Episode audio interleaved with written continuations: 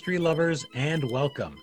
Have you ever heard of the chickens who dreamed of learning Yiddish? Well, you're in luck if you haven't, because today that's one of the stories you'll find here in this book. It's called Honey on the Page, a treasury of Yiddish children's literature. Now, before you say, hey, Dean, Dean Karayanis, doesn't sound like a Jewish name. What are you doing giving me some Yiddish book? You, you don't speak Yiddish, you're not even Jewish. Well, that's the point, everybody. You don't have to be of the Jewish faith to enjoy Honey on the Page. It's just like Greek stories. Speaking of Greeks, oh, imaginary foil that I just made up. You pick up a story about Hercules or a story about Zeus, or when you saw Clash of the Titans in the 80s. Yes, those are Greek stories, and they were particularly special to me. They spoke to me in a different way than they would somebody who was Jewish, but that didn't mean that everyone couldn't enjoy them while leaving them a unique part of the Greek identity. And that's what we get from this book today and from our guest, Miriam Udel, as well as those chickens learning to speak Yiddish. There are so many stories in this book. And I love that today's guest is somebody who is very accomplished. Miriam Udel has earned two degrees from Harvard, one of them a PhD. She teaches at Emory University. Her previous book was titled Never Better The Modern Jewish Picaresque and it won a 2017 National Jewish Book Award in Modern Jewish Thought and Experience. You can find her at miriamudel.com and at miriamudel on Twitter if you want to see more about her credentials. You spelled that last name U D E L, by the way. But it gives you an idea that here is somebody with so much knowledge, so much learning from books, and yet she turns her eyes to children's literature.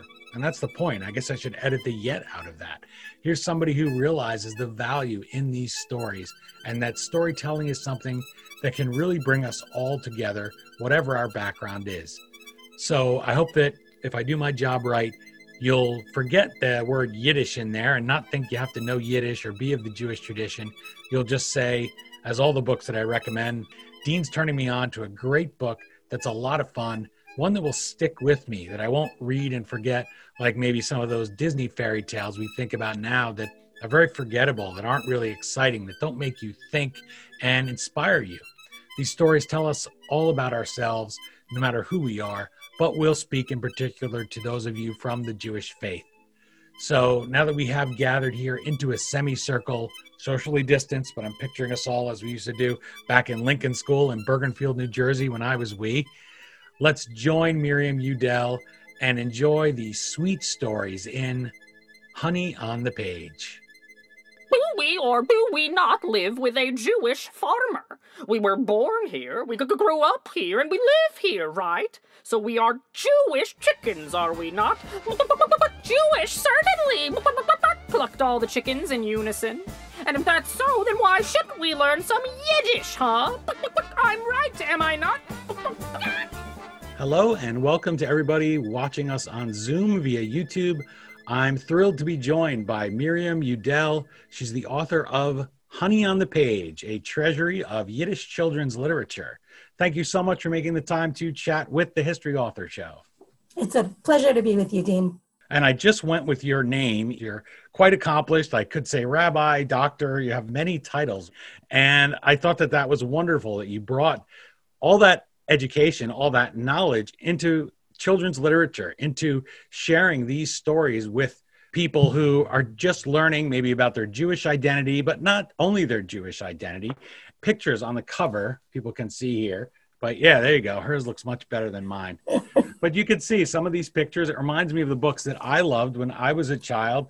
It's mysterious, full of excitement there's blowing wind there's the lion. You always have to have that lion right? When you're when you're telling a children's story whether it's aslan or any other book that you have you always love to have the lion in there. When you pick up this book and you judge honey on the page by its cover what literary treasures are we going to find inside yeah, so actually, one of the things that I love about this cover that was drawn by Paula Cohen, who did a, a, whole group of new illustrations for the book, is that it takes you on a little bit of a tour of the book and it shows something of the range. So all of the stories are wafting out of this magical spice box, and the spice box is an image taken from a story by Sholem Asch, who's actually one of the, the bigger names in Yiddish literature for adults.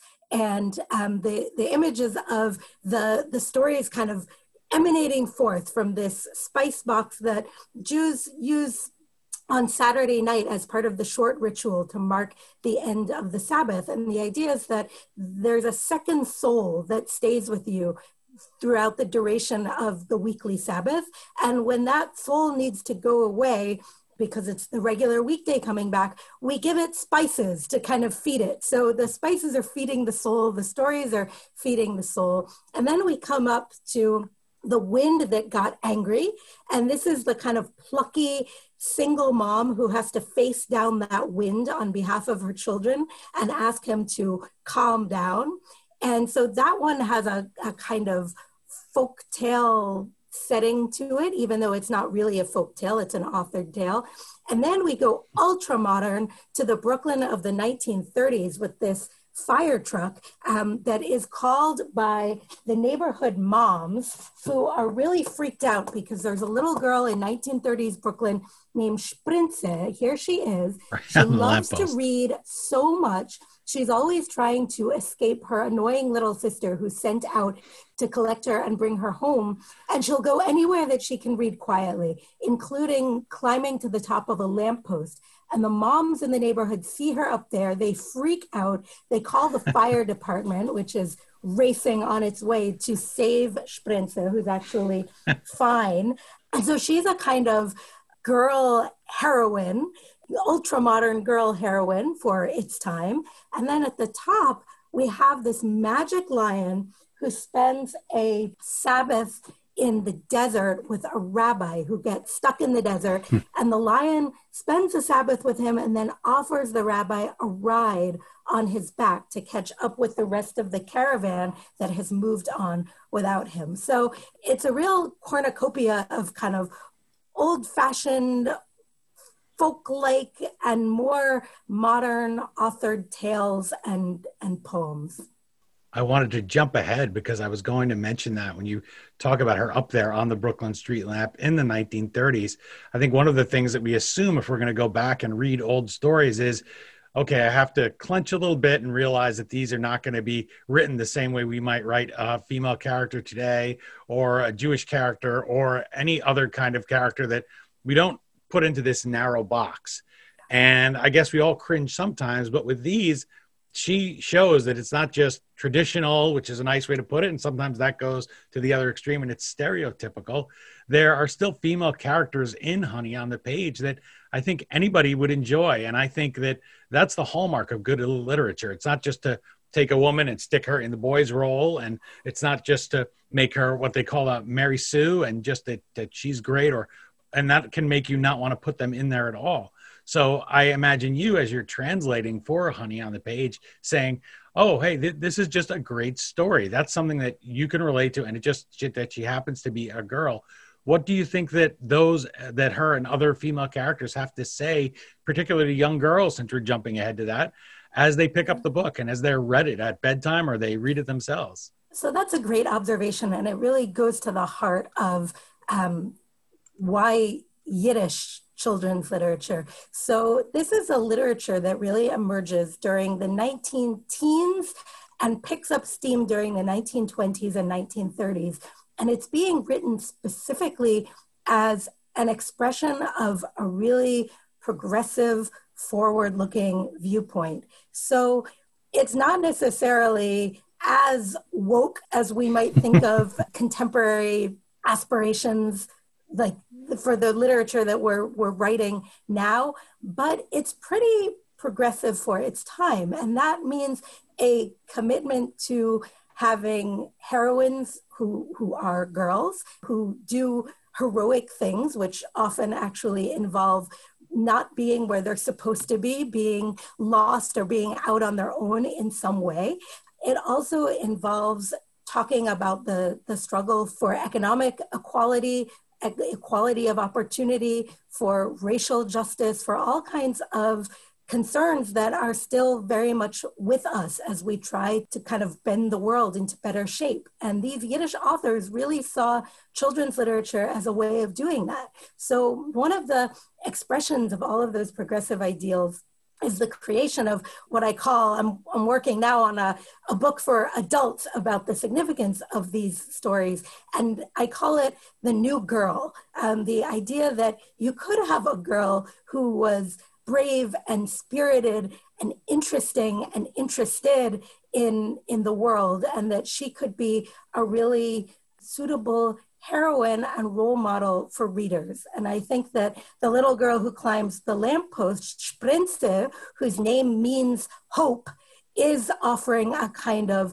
hope for readers um, as far as what girlhood could become over the course of the long 20th century and what a great image to have her on a lamppost. You think what the lamppost meant to people in Brooklyn in those days and how early, in this is early 20th century. So you're just starting to get light, electric light. And also it's right? It's lighting the world. Then you have the Statue of Liberty in the harbor, and there she's high, she's above everybody. The lamp lampposts were very high for all those little buildings. It's still very similar to that in parts of Brooklyn. Mm-hmm. If you look at those old maps, you see the church steeples and maybe the maybe the synagogue on Eldridge Street, which is the first synagogue in North America, I believe. Those were what were high. And I always note that today it's our buildings that are high it's our skyscrapers. It's not anymore and it says something about us. So these are all the things that adults can get out of reading these stories in honey on the page and i guess in your forthcoming book. And it makes us realize that there aren't just these anomalies. As you were talking there and because of the jewish connection i thought of golda meir. For a long time she was just the exception and she was the only one that you could mention and she was almost a curiosity and then you started to see women in top leadership positions in other parts of the world. And now it's completely acceptable. In fact, I was watching Bob's Burgers, and one of the daughters is looking at an old picture from the 70s, and it's a doctor, and it happens to be a man, and she says, "Oh, I guess they had male doctors back then." You know, because you don't you you see so many women now that are in the field like that. You wouldn't think twice about uh, having a. You probably would have a, a woman doctor, especially if you were a little girl. You might feel more comfortable. So I like all of those things, and I wanted to make clear that this is a book for everybody. And the example that I used with you was the Greek myths from my own ethnic background. Nobody thinks to say, well, oh, I'm not going to pick up that book. In fact, uh, a lot of Greek people will say, I'm tired of being asked if I worship Zeus because people confuse it. So you don't want you to get confused with the mythology, but it's something that can belong to everybody in the Western world and at the world at large. And as an example, I picked up a book here that I had that is, I've had this book my whole life. It's called Famous Men of Greece. The copyright is 1904. One of my grandfathers, I believe my mother's father, took this out of the library and you can see it was stamped a bunch of times and i'm, I'm hoping that it was sold that uh, he didn't just forget to return it. Otherwise i owe about a thousand dollars on it. And so it has some of the pictures you're talking about similar pictures. And obviously from that stamp you can tell people were taking this book out of the library. Uh, it's new york city. Some of them were definitely jewish. So I just wanted to be able to share with everybody and say, why limit ourselves? These are great stories. And yet there's also that fine line between appreciating a story and taking that story or that tradition of another culture and assimilating it, making it your own until it's completely been washed away and we forget the origins of it. You know, you think of foods, for example, that we just associate sometimes with the American taste or things that Britain, even the word Celtic for Irish is a Greek word. When the Greeks went there, I tease my wife because she's Irish Canadian and I say, you didn't even know what to call yourselves. And so the Greeks had to name you. And the origin of some of those words is just lost, like Celtic. So I wanted to ask you about that. What, what do you hope that non Jewish readers will take away from Honey on the Page? Sure. So I think that it's a deep truth that when we are writing in our most personal vein, whether on the individual level or on the collective level about a culture, um, when we're being the most personal and individual, we're also being the most universal because there are experiences that cut across all human societies and cultures. So the way that the book is organized it actually follows a scheme of organization that I found in Yiddish anthologies from the 20s, some of the earliest Yiddish anthologies for children, I start with the really distinctively Jewish content, Jewish holiday stories. So it's a place where, you know, the casual reader can pick up a book and learn about holidays other than Hanukkah. We have a lot of Hanukkah, Hanukkah, Hanukkah in the popular culture because of the way that it coincides in time with Christmas, right? But there are a lot of other Jewish holidays that are actually much more central to the experience of being Jewish. So I start out with those holidays and with stories about Jewish history and Jewish heroes, some of which are non-fictional and some of which are historical fiction. And then I move on to folk tales, fables, the kind of literature where we would expect to see parallels in lots of other cultures.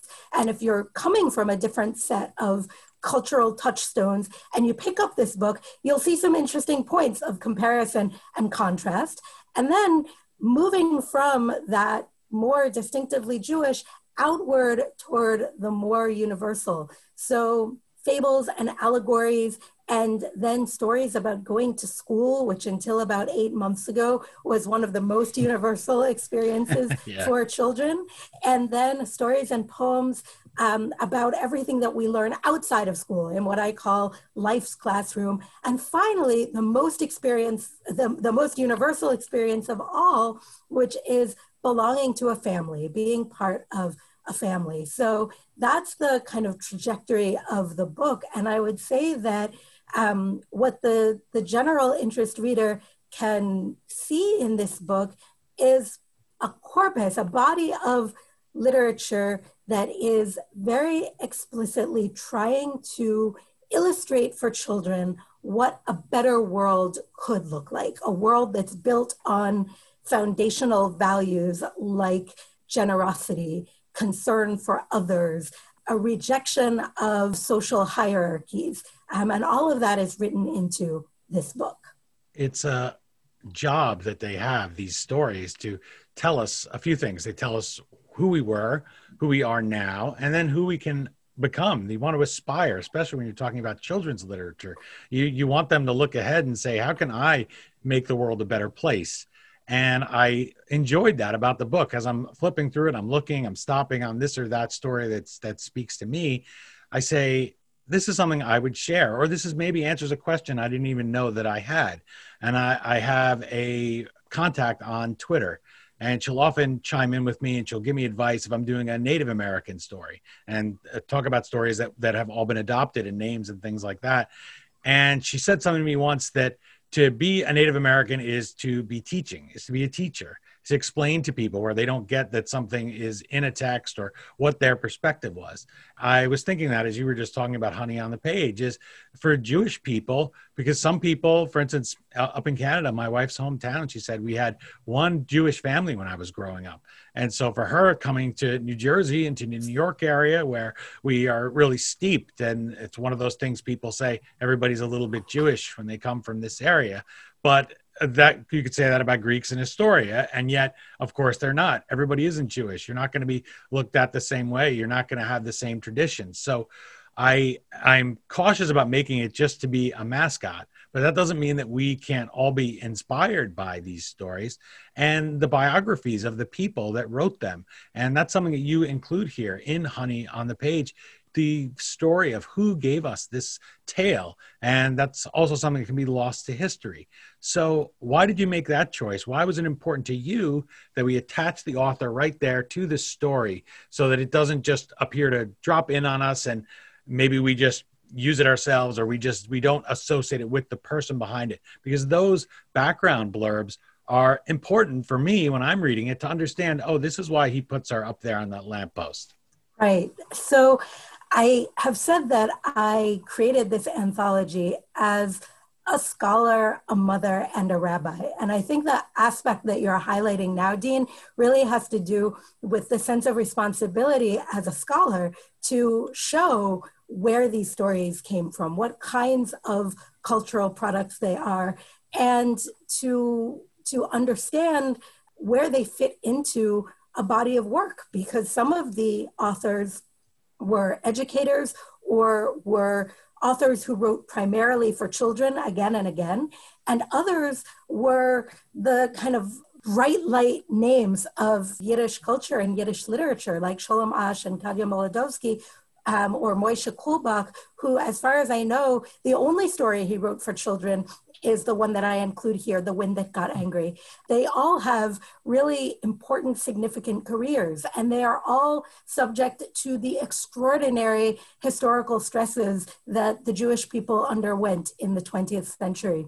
A lot of them, unfortunately, the, the biographical notes talk about how they died in the Holocaust or they were liquidated by Stalin. Others had more fortunate lives and, and outcomes largely because of migration. And we know that migration is not a simple matter to, to leave behind your, your place of origin and perhaps your, your language of origin and to find your way into a different culture and to continue creating new cultural artifacts. Um, that's a that's a really extraordinary uh, thing to do. And so it was important to me to highlight all of that and to track down the biographies that had almost been lost to history. Um, when I started putting the book together, I really wanted gender parity in my table of contents, and I couldn't quite achieve it because there was nowhere near an equal number of women writing and publishing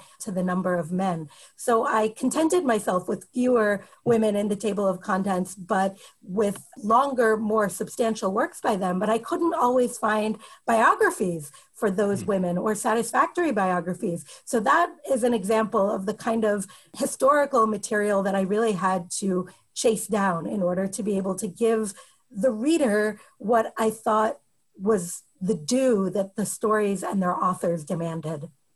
You're talking about the diaspora and about the Jewish people traveling and being cast far and wide uh, away from their homeland for their whole history, almost from the very beginning, I guess you'd say. And so you see people keeping traditions alive. And I wanted to ask you that because a key word here in Honey on the Page is gathered, that you gathered the stories together. And to me, that was a nice image. That was the same image as bringing people together at the shul when you finally do have that critical mass of Jewish families in, in a small town where there's nobody else there who shares the faith. And you're no longer just having to study at home in quiet. So, where were some of the unlikely places that you found these stories to include in Honey on the Page? And that you only found them because somebody there kept that tradition, maybe even as an oral history, alive for you to come along one day and record the story. So you're giving me way too much credit. you're making it sound as if I went to the ends of the earth in order to find the materials. And for the most part, it was much, much easier than that. Um, I was able to draw mostly from material that's already been scanned and digitized on the website of an organization in Amherst, Massachusetts called the Yiddish Book Center. In a few cases, they didn't have what I was looking for, and I needed to go as far as the New York Public Library, the Dorot Judaica division. You could have taken my book back. that's right. and so, you know, I had to get into the microfiche once or twice, but for the most part, the the kind of excitement and opportunity, but also the scandal of this work was that it was all hiding in plain sight, just waiting for somebody to come along and take an interest in it.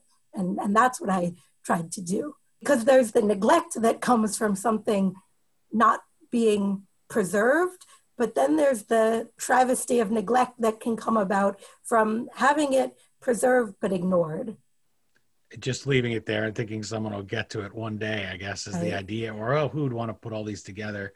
And that's why I think it's so precious because if you find things like the Lou Gehrig memoir behind me, his columns were lost. Nobody even know he'd written these columns 100 years ago. And then an author comes along, finds them, and recollects them and says, These are historically significant. So that's an important job as an author, just as important as going to the far ends of the earth to gather them. But even if you didn't, even if you did it from the comfort of your lovely office there with your book right behind you, oh, and look at the little bear with the honey. That's very cute. I like that. Of course, Greeks like honey, right? But so that bear, if I can just interrupt you for one sec, that was actually a gift this past Rosh Hashanah when um, Jews dip apples in honey from the son of one of the authors um, in the book. Oh, and wow. this is the one that I had the hardest time finding the biography for. And a librarian at the New York Public Library, Amanda Miriam Chaya Siegel, was able to consult ship's manifests and social security records and get me the very bare bones outline of the life of Malka, Malka Shechet. Wow. And I was able to find her son, Rabbi Maximo or Mordechai Shechet, living in Omaha and interview him How about the is that? details of his mother's life. And we became friends, and he sent me this honey bear. So now it keeps the book company. How great is that? And I love that He- I- in Omaha. It makes me think of the Frisco Kid. Speaking of Jewish people teaching and, and first coming to places where nobody knows who they are and needing to teach and explain. And I, I just love that about this book. I love being able to pick it up, read it, and say, oh, this is why some of those things happen. This is why those holidays. And I remember the uh, my best friend as a child was a little girl, and her family was Jewish. They had three brothers. I had three brothers, all the same age. So talk about that sounds like it would be a kind of a Brady Bunch thing, right? But fortunately, all of our parents were still with us. But anyway, and I remember her telling me when we were little that Hanukkah's not really this big holiday, and I was blown away right at seven because that's all you ever hear about, and people distill you down to just that that one item where you say, "Oh, okay, I know that, so now I know everything there is." Well, you have to buckle up because you're talking about this, you know, five thousand years of history and storytelling from Moses to Sandy Koufax, as as they say in the Big Lebowski. So it's a it is literally a treasure trove, as it says, a treasury on the cover of Honey in the Page of books, and I just love that. And I also felt that responsibility to say, I want to help achieve that goal of making these stories that are Jewish stories that speak to you specially, but to show they can also speak to me, who's not of the Jewish faith. And you write in Honey on the page that Jewish enlightenment, their goal was to imitate the quote normal society. And that's a word with myself going back to my own experience with my wife, who's Irish Canadian and who was raised Catholic and certainly not Greek Orthodox. They don't have the same Easter that we do, as you probably know. And I, I always go back to the Jewish tradition. I say the Last Supper was a Seder. So you have to wait for Passover before you can have Easter. That's the, the Greek rule. So naturally everyone else is wrong and we're right on our Easter date. But the thing is, sometimes when you're discussing it with a spouse or with somebody else, they'll use that phrase normal. They'll say normal Easter or, you know, nor- normal food. And so I wanted to get to that with you. How is that desire to imitate and you your desire here in the book and the desire for the Jewish people to keep that identity to not just be washed away by the waves of history found here in Honey on the Page in the stories that you share with us? I think sometimes when we talk about something being normal, that's a stand in for talking about power dynamics in a society. The thing that we think of as normal is the thing that belongs to the more empowered group, right? So, in the case of the of Yiddish speaking Jews in the 18th and 19th centuries, their sense of norms came from European Christianity because that was the, the group that was at the top of the power hierarchy. And that's something that is still true in many, many parts of the world, um, which is why you don't have to wander into a big blue and white Target Passover or Shavuot section every every spring or every early summer. But one of the ways that the book kind of questions that is by unsettling all kinds of power dynamics in the first place and really making a case in a lot of different ways, whether they have explicitly to do with religion or with other aspects of life, the primacy of whoever's on top and advocating for the underdog. And that's something that I think is is universal that a, lot of people from different cultures can can all kind of relate to to the desire to elevate the underdog a bit. It's certainly something that's done here. And who are the bigger underdogs than children, right? They have no power in their lives. Here if you can't even find a quiet place to read a book and you have to go all the way to the top of a lamppost you're pretty unempowered. You're, everyone's telling you what to do. You you go to school your teacher's telling you what to do. You go to school for your jewish school or a greek school on the weekends they're telling you what to do. Cub scouts whatever you're going to your parents are certainly telling you what to do. So i, I like that those stories will give children something to dream about and to think about and who can't use more stories. You're enjoying my conversation with Miriam Udel. She's the author of Honey on the Page, a treasury of Yiddish children's literature. Thank you very much for holding it up. And you can visit her at miriamudel.com. That last name is spelled U D E L. You can also find her at Miriam Udel on Twitter. Rachel Barenbaum, she's the author of A Bend in the Stars, writes of the book, quote, brimming with magical wisdom, Honey on the Page is brilliant, not only for its lyrical translations, but also for its broad collection of tales. I like those words, magic and wisdom, which are also things that we could all use more of in our lives, no matter what our age.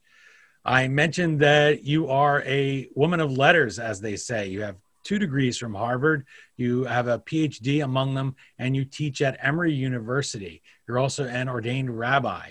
So I'll put you on the spot. We would think that with all that book learning, as we call it, that you you must have already known things. You must have it must have washed away all that education, magic, and you must be already full of wisdom. But I know that's not the case. So what magic and wisdom did you find when you were sitting in that library or digging through the online archives of these stories? As you were translating honey on the page what magic and wisdom did you find that made you sit up and feel a little bit fuller in your soul?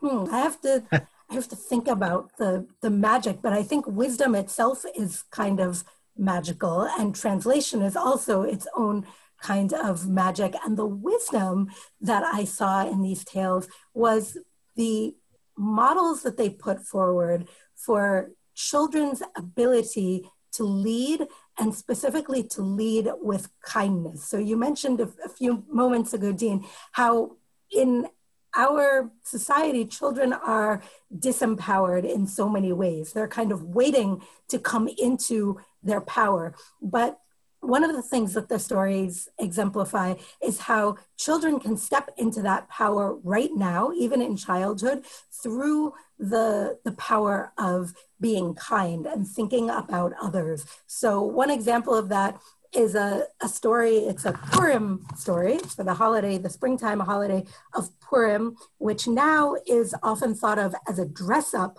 holiday, but it used to be less of a time for dressing up in costume and more of a time for giving charity to the needy. And in the story by Mordechai Spector, which I translate as kids, there are two young best friends. I think they're about 10 and 12 years old, if memory serves.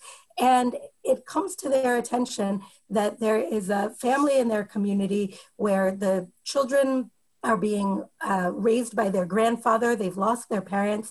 And the grandfather is an old water carrier who's had to um, continue working into old age so that he can try to support these children. And they they can't afford a pair of shoes for the eldest girl in the family. And these two boys take it upon themselves to go out on the holiday of Purim and to collect funds to raise the money to get this other girl a pair of shoes. And they they meet with a lot of um, adult skepticism and they have to be kind of clued into the fact that it isn't the wealthiest people in town who are going to help them, but rather the families of more modest means, and that if they just stick with it and go see all of those families, they won't leave empty handed. And they are able to completely transform the holiday for this poor water carrier's family, for him and his grandchildren, by bringing their earnings at the end of the day. And that has a kind of magic and wisdom in it, it both. And that's just one example from many stories that I could choose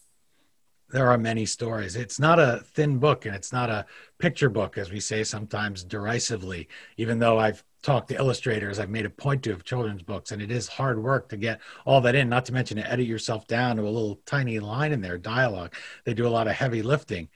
But these are universal stories. And I have to say, as strange as it may seem, but the, the movie Enemy Mine, and they go Dennis Quaid and he's there with Lou Gossett Jr. as an alien and they they start to talk about the religious tradition of the alien and he's reading it and he says I've read these same stories before that are in that are in your holy book and he Lou Gossett Jr. says of course you have. Truth is truth. That it doesn't it doesn't matter where it's from. Everybody I think when they pick up this book they'll say wait I've heard a story like that and that's a, a biblical story right there where uh, god will ring the bell for for the greatest donation. And it's not the people who give who have the money who have a roof over their head who oh but that man gave a thousand dollars or whatever the currency was at the time. It's not until the widow comes and she gives just a couple of pennies and then that's when god is impressed. And this is the feeling that we have. It we we sit around and we say well what can i do? I don't have the means to help somebody. Well you can go door to door and start asking to help. And that is a, a, beautiful message for for children but for any of us it's easy for me to say well i'm already baked. I'm you know 50 years old. I don't need to worry about things like that. But i find that this book honey on the page will make me look at things differently. And it it's so aspirational. And i hope that people will pick it up whatever their background and they'll feel the same way. I, I know that they will because i've read it. And also that you won't just think of Yiddish as the language of comedy, which is something that is easy to do. It reminds me of that as I'm reading the book. I'm saying, well, this puts Jewish people, even though I have many Jewish friends and have been around them, we all know that that's almost a cliche for saying, well, now my now my learning is done about this person's culture because they're my friend on Facebook and I click like and wish them a happy Hanukkah or whatever the, the case may be. And because English has adopted so many words like shtick and chutzpah and kvetch and oi, of course, it's easy just to think, well, when we hear somebody speaking Yiddish, we just judge them a certain way and we're already laughing and oh, a joke is going to come. Well, no, it's not. It's it's a language and it has this rich tradition here that we find in Honey on the Page. So I wanted to ask you about that from your perspective, and you could tell me if I got all that wrong, but I, I, I think I have a pretty good handle on it because it's important to me. But I want to know how you feel about that, about reclaiming the Yiddish culture and language. So it's not just a punchline and it's not just nostalgia for even younger Jewish people who say, Oh, I, I, remember that, you know, my, my booby used to speak the Yiddish, but I never picked anything up but a few of these curse words or things like that.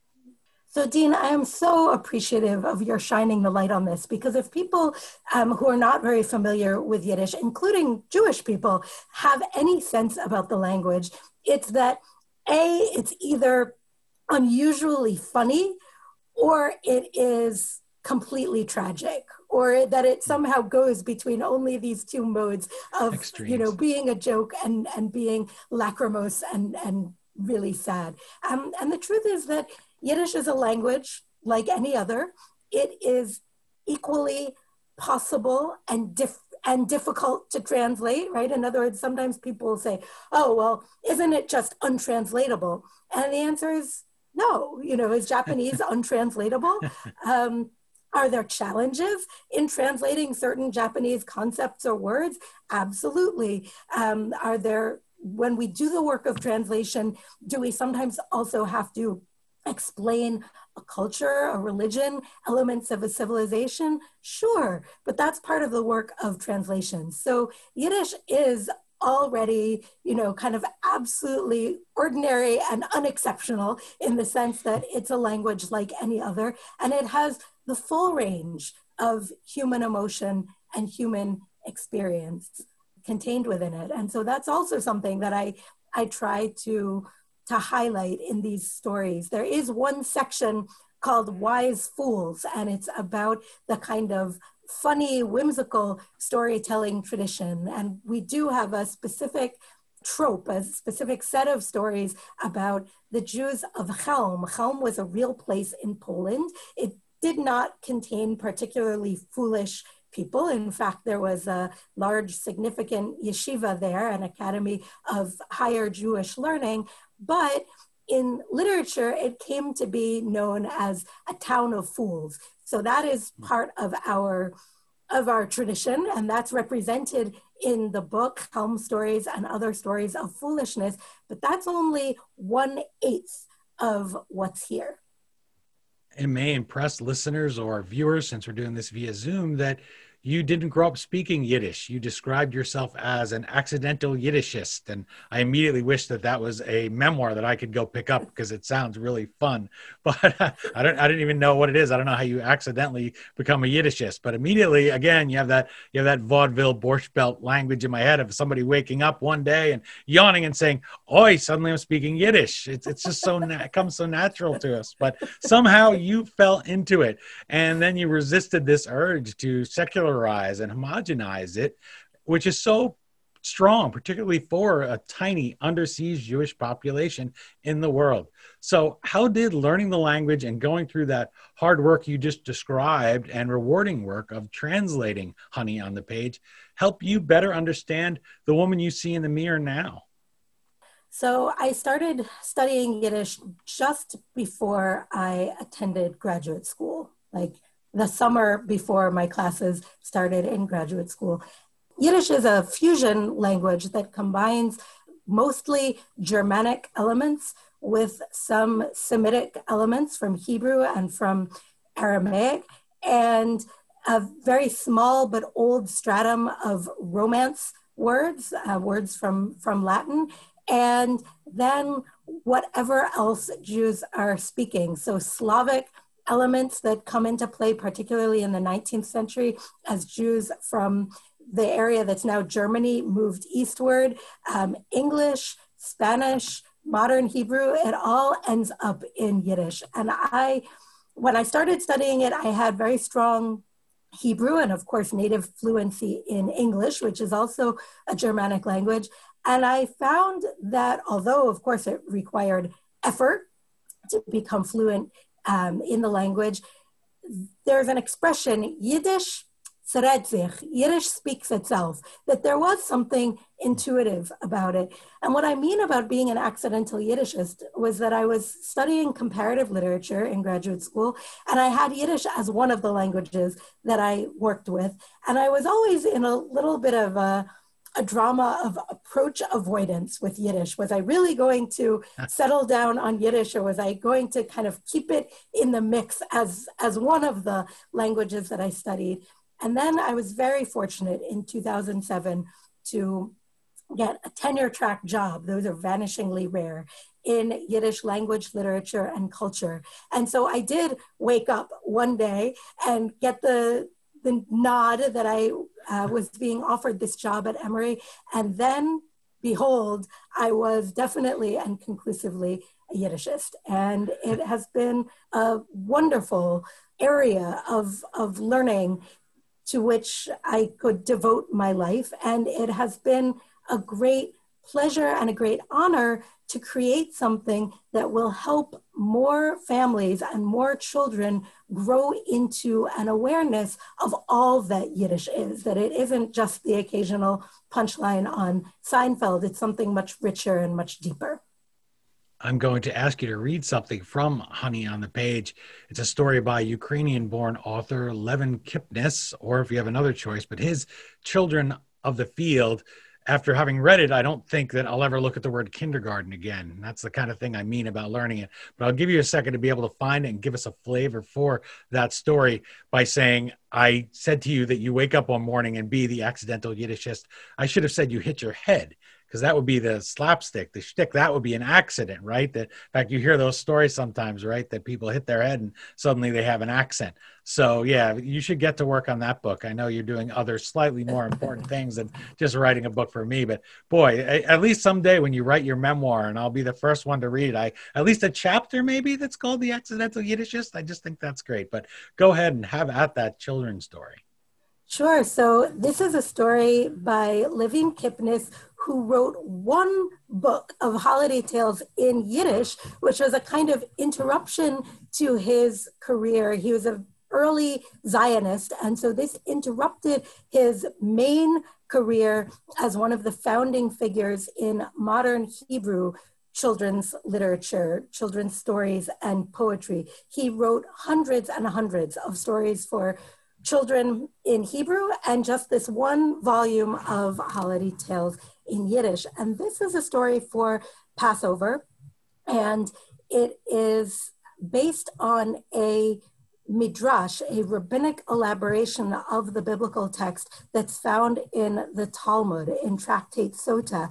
And the idea is that during the reign of the cruel Pharaoh who turns the Israelites into slaves and demands that all little Jewish boys be thrown in the river after they're born into the Nile, that some of the mothers in the community wanted to protect their infant sons. And so they took them out to a field and they buried them in these protective holes, and they were cared for by angels who offered them milk and honey from stones. In the Talmud, it says um, oil and honey, but uh, Levin Kipnis is a Zionist, and the imagery associated with the land of Israel is milk and honey. So it's a little bit long. I'm not sure if you want me to read the whole thing, but I'll, I'll read a couple of passages. Yeah, give us some that jumps right. out at you, and then we'll make people will buy the book. They're going to be so interested that they will want to pick up and read it themselves. Perfect. So it starts out Who has ever seen or heard of such a thing? Children sprouting out of the earth like grass in a field. Of the kind sun sending her golden rays onto their little heads, and the heavens dew dripping its pearly drops upon them. Of songbirds singing cheerful songs, and butterflies fluttering by them all around and around. Of a soft breeze caressing their hair, and of angels covering them with their wings and rocking them with lullabies. And then it starts describing this field of apple trees and uh, the Pharaoh's decree that every little boy that is born to the Jews must be cast into the river. The Jewish mothers didn't obey the villain. They hid their newborn boys, and each night when it grew completely dark, the mothers would zigzag their way to the apple field, where they lay down their tiny newborn boys by the roots of the trees and prayed, Apple tree, apple tree, the grief, it drives me wild. As you guard your apples, please protect my child. And when the dew fell and polished the grass with its pearly drops, the mothers cried, Pearly little blades of grass, the grief, it drives me wild. From burning heat and frigid cold, please protect my child. When the morning star appeared and the birds began to sing, the mothers lamented, Tuneful little songbirds, the grief, it drives me wild. Sing your happy little songs, lull to sleep my child. And then the story describes how the children were cared for by angels, an angel for each and every child. They stroked the children's little heads so that their hair grew very long, soft, and silky, and covered their whole bodies. They gave every child a pebble in each hand, one a milkstone and the other a honeystone. After that, they dug out pits near the roots of the apple tree and padded them with grass as a mother makes a bed for her child. They laid the children in the pits as a mother lays her child in the cradle and they sang heartfelt songs as a mother lulls her child to sleep. And so then the third section of the story is called In the Kindergarten, that's Kindergarten, or Garden of Children. And it describes how the sun comes up large and dazzling, and this made the earth split open, and the little heads began to sprout forth like pretty flowers in the blink of an eye, the entire field was full of little children, like a very large kindergarten. And the sun promises that it's going to dawn brighter than ever on the day of days. And finally, that day arrives. And the sun comes out and says, Dear wonderful children, long have you lain in dark little beds, and you haven't seen me shine in many days. Wicked Pharaoh has robbed you of my light, but now I'm going to repay the debt to you by lighting up seven times brighter. So the sun illuminated the field. Beams of sunlight flooded in, and the children bathed in light. They got up, found their footing, and began to grow bigger and taller. And just like that, they were already young men, tall and handsome as date palms, strong and brave, a large army of heroes standing at the ready, and waiting for their liberator. And that, of course, is Moses, who comes and, and leads the way. And with courage and pride, with loud singing, they strode to the gates of Egypt, and the entire people, the children of Israel, marched after them with their heads held high. So it's a really beautiful image of a generation of children that has been consigned to death. And not only do they evade death and evade slavery, um, but they grow up with this kind of consciousness of free people and they're able to lead the rest of the people, the older generations, out to freedom. And freedom, to me, listening to you say that, brings to mind a question that I was I was maybe going to skip, but it connects because we think of freedom being, oh, I'm not in chains, I'm not I'm not locked up, there's nobody telling me what to do. And it's the flip side of the empowerment or one of the sides of it that we often keep ourselves in intellectual chains we don't pick up this book. It's not a banned book, but we think, well, no, why should I read a book by a tradition that I don't share? It's, it's probably not even for me. Probably, if, what if somebody sees me reading it and thinks, uh, why are you reading our stories? And that's certainly not the case. And that's why I keep trying to hammer that home because to me, you told so many stories in other venues that I've seen you in. For instance, one about the lost ark of Yiddish, which is another chapter title for that memoir that I'm hoping you write someday.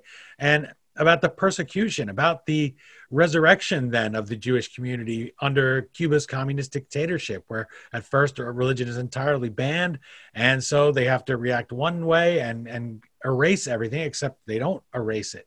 And I just thought that that was a really inspiring story, really sweet story. And as somebody who every time I knock a hole in the wall and I do some construction myself, I've built these shelves. For instance, I did my kitchen and I found that the gentleman had signed it who framed the house in the 1950s. He'd signed inside the soffit in the kitchen. To me, that's a dream to open things up. Maybe it's all those children's stories I read, but that's a story. The lost ark of Yiddish, this ark that is found in Cuba. So, briefly tell us that story and how that tale of resilience or I don't I didn't even know what you would call it of of hiding. It's similar to the kids maybe there in in the in the kindergarten that they're being buried and being hidden from Pharaoh. What does that tell us about the story of the Jewish diaspora that these stories have survived in Honey on the Page? Sure. So I grew up in Miami, and um, my teachers were Cuban, and the the frame of reference in Miami is definitely always, you know, Cuba. So I've always been kind of obsessed with Cuban music and you spoke Spanish and culture Yiddish, and literature. Right? right? I spoke Spanish. that was the first foreign language I learned. I was actually in an intensive immersion program in school starting when I was 10. And I was very fortunate um, to marry a man, Adam Zachary Newton, who is a, a scholar and a, a, dance partner for both my body and my mind. We, we both love to dance. We dance salsa together, and um, we're also able to kind of dance our way through our through our bookshelves. And he was as obsessed as I was with with salsa in particular. And we decided in 2012 to take a trip to Cuba, which was a little bit before the normalization of relations that came with um, President Obama in, in 2014. And we were traveling as researchers. So I had a research project. Cuba was actually a really important destination for Yiddish speaking Jews, particularly after the United States promulgated the Immigration Act of 1923, which took effect in 1924, capping Jewish and lots of other Southern and Eastern European immigration to this country. So a lot of Jews started going to Cuba and built up a community, particularly in Havana, but not only in Havana. There were communities in Santiago de Cuba, which is the second city, and in Cienfuegos, and a few smaller ones in, in Trinidad and other places, kind of dotted all over the island. And so I had a research project where I wanted to go and do some preliminary investigation into Yiddish life and culture in Cuba. And we took this wonderful trip and we started out in Havana and then we took a 14 hour bus ride because the roads are kind of winding and inefficient, um, shall we say to the eastern end of the island to Santiago de Cuba. And I got to spend some time with that community and hear a bit of their stories. And their story was that they were meeting in a small but very beautiful, dignified synagogue that had been transformed after the revolution into a rehearsal space for a carnaval dance troupe. And there were some renovations to the building at that time. And those renovations covered over the evidence of its ever having been a synagogue. Then in the early 90s, I think it was in 1994, but I would need to check on that because it's been a while, there was an adjustment of the Constitution that recharacterized the revolution as no longer being atheist, but rather being secular, which meant that there was more room for the practice of all kinds of traditional religions. And so at that point, the Jewish community began kind of reconstituting, and to go back to that important word, regathering itself. And that building that had been turned into a rehearsal space, I think it was divided so that part of it was an apartment and part of it was a rehearsal space. And the person occupying the apartment actually had a connection to the Jewish community that had been there. And that person spoke up and advocated for kind of reconsecrating the building as a synagogue.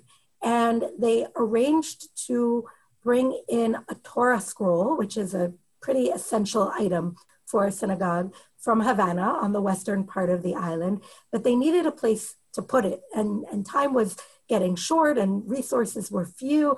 And they took down this wall on the eastern side of the building where a Torah would typically be stored in an ark. And they found this ark waiting for them, the Arca Destapado, the, the uncovered ark that had been just waiting there all along for the the winds of history to kind of shift in a different direction. And so their Torah scroll arrived and they had this beautiful, dignified place to put it. And for me, Yiddish is that waiting ark. It's a structure that's already been built, that's already kind of waiting for the community to rediscover it.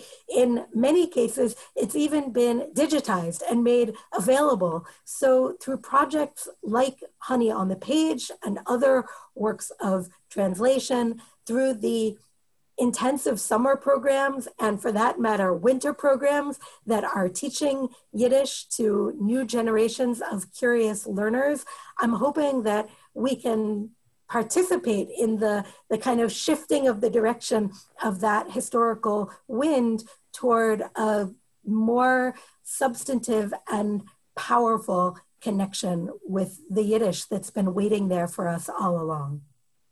It's such a moving story and image to have this to have this ark hidden there and just waiting. You, you, can try to wipe it out. And this has been long the story of the Jewish people, which is why I find it inspirational. And as you're speaking about that, and as we wrap up, I want to say we, we're not all going to knock down a wall and put, put an ark in there or hide a Torah, but we can pick up Honey on the Page and you can have these stories and you can you can have your own ark in here and have some room for the jewish people for yiddish stories for different stories. And when the when the hard time comes that's all the more reason why. That that's something you can't erase and can't wipe out wherever wherever you live. And that helps keep that tradition these traditions that are the basis of so many of our laws and of our lives of the christian faith and of the muslim faith. This is where all of these things start. And stories are such a great way to bring us together. I'm glad that you got together with me today, Miriam Udell. I really appreciate you sharing Honey on the Page. I enjoyed the book so much. It was really fun. It made me feel like a kid again, and the, the best parts of being a kid, not the unempowered kid who I was also one of those. I never climbed to the top of a lamppost, but I did have to search for solitude, having two brothers in a, in a two bedroom house. And believe me, you're searching for a place you can quietly read a story and just escape. So I hope people will join you on these journeys here in your book. I enjoyed it. You really enriched my life by sending me this book, and it'll enrich any library. It's going to go right there on these bookshelves behind me and have a place of honor. I wish you the best of luck spreading the word about the book. Thank you so much for joining me and also for being the accidental Yiddishist. I'm looking forward to that book. So when you have time from your, I know your schedule's pretty open. I hope you'll get to work on some more tales. I'm looking forward to that next book. Dean, thank you so much. It is, as we say in Yiddish, a fargenigen, a great pleasure to be with you. Thank you so much. Again, the book is, and you can see it right here if you're watching this via YouTube Honey on the Page, a treasury of Yiddish children's literature. Really is a special book. I'm so glad that it found its way into my inbox. It's nice to stretch outside of our traditions and the things we might usually read over and over again. I know, especially parents out there, you get tired of reading those same stories again and again. Well, that's certainly not the case here with Yiddish on the page. You can find new favorites however you're listening, whatever you'll be celebrating this holiday season. If you're celebrating Hanukkah, if you're celebrating Christmas, if you're celebrating nothing at all, you could still pick up the book, put it in the hands of a young person, and just watch the wonder that comes with books. There's a reason I have all these books behind me. There's a reason why I've still held on to this book. I'll show it to you again. 1904. Uh, it's the copyright. And I've had it my whole life, which is uh, not quite half that time, thank goodness. But still, it's spoken to me throughout my life. I've been able to pick it up, and I'm so glad I had it on the shelf behind me. A book like this that you don't read all the time, I could have just left it in my attic where it's resided for various periods of my life. Probably, probably 20 years at times, I would not have picked it up. But you read it at different times of your life, it says different things to you, and that's certainly the case with the stories you'll find in Honey on the Page. As always, you can pick up your copy by going to the historyauthor.com page for this episode, clicking that Amazon link. Every time you buy a book, you help keep the flux capacitor on our time machine humming like usual because Amazon.com gives us a little kickback. And it's not much, but it's nice to have a little something and helps me keep track of how many people are going to the site, enjoying hearing me speak to these authors, and picking up the book. And I know for Miriam Udel, I'm going to want to see a lot of you out there picking up books because it's so special. And I want to know that I did the book justice and did my job and encouraged you all to pick it up, check it out, put it under the Christmas tree, or give it one of those nights of Hanukkah. Or even if you're watching this and it's not the holiday season, you can give it to a young person any time of year. It is by no means a light throwaway book that you'll forget about. It will stick with you and your children or children of all ages, as we like to say, for your entire life. You'll be going back to these stories. You won't look at lampposts the same or kindergarten the same again.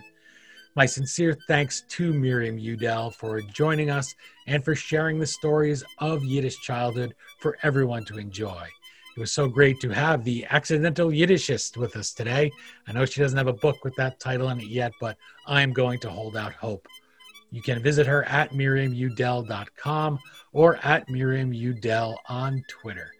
That last name again, U D E L. And helpfully, once you have the book, you'll see her name is right on it. So you won't have to worry about how to spell it. You can just look it up right from the book on your shelf. While you're at it, you can also follow us on Twitter at History Dean or Instagram at the History Author Show. You know the Twitter handle and you know the website, then you'll be set for all the books you need to find because I am always out there promoting my authors. Facebook too. So thank you so much for joining us today. Thank you to Miriam Udel for sharing this story with me. I hope that if you know anybody in a wider audience that's in the media, you'll share these stories with them too. I know media people were always looking for programming around this time of year. The last two weeks of the year, usually you're down to the more junior members of the staff. It's not the A team or even the B team anymore. They have taken off and taken vacation.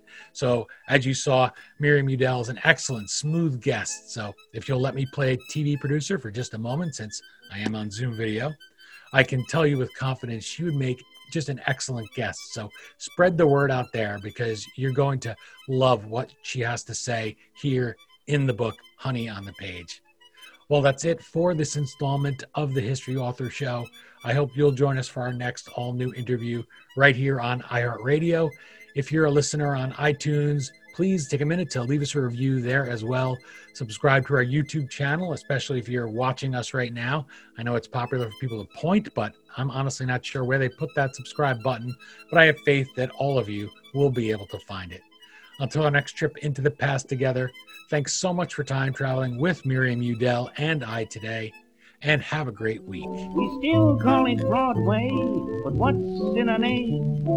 Take it from Georgie, it isn't the same. On the east side, west side, things ain't like before. There are tears in the eyes of the regular guys. Oh, New York ain't New York anymore.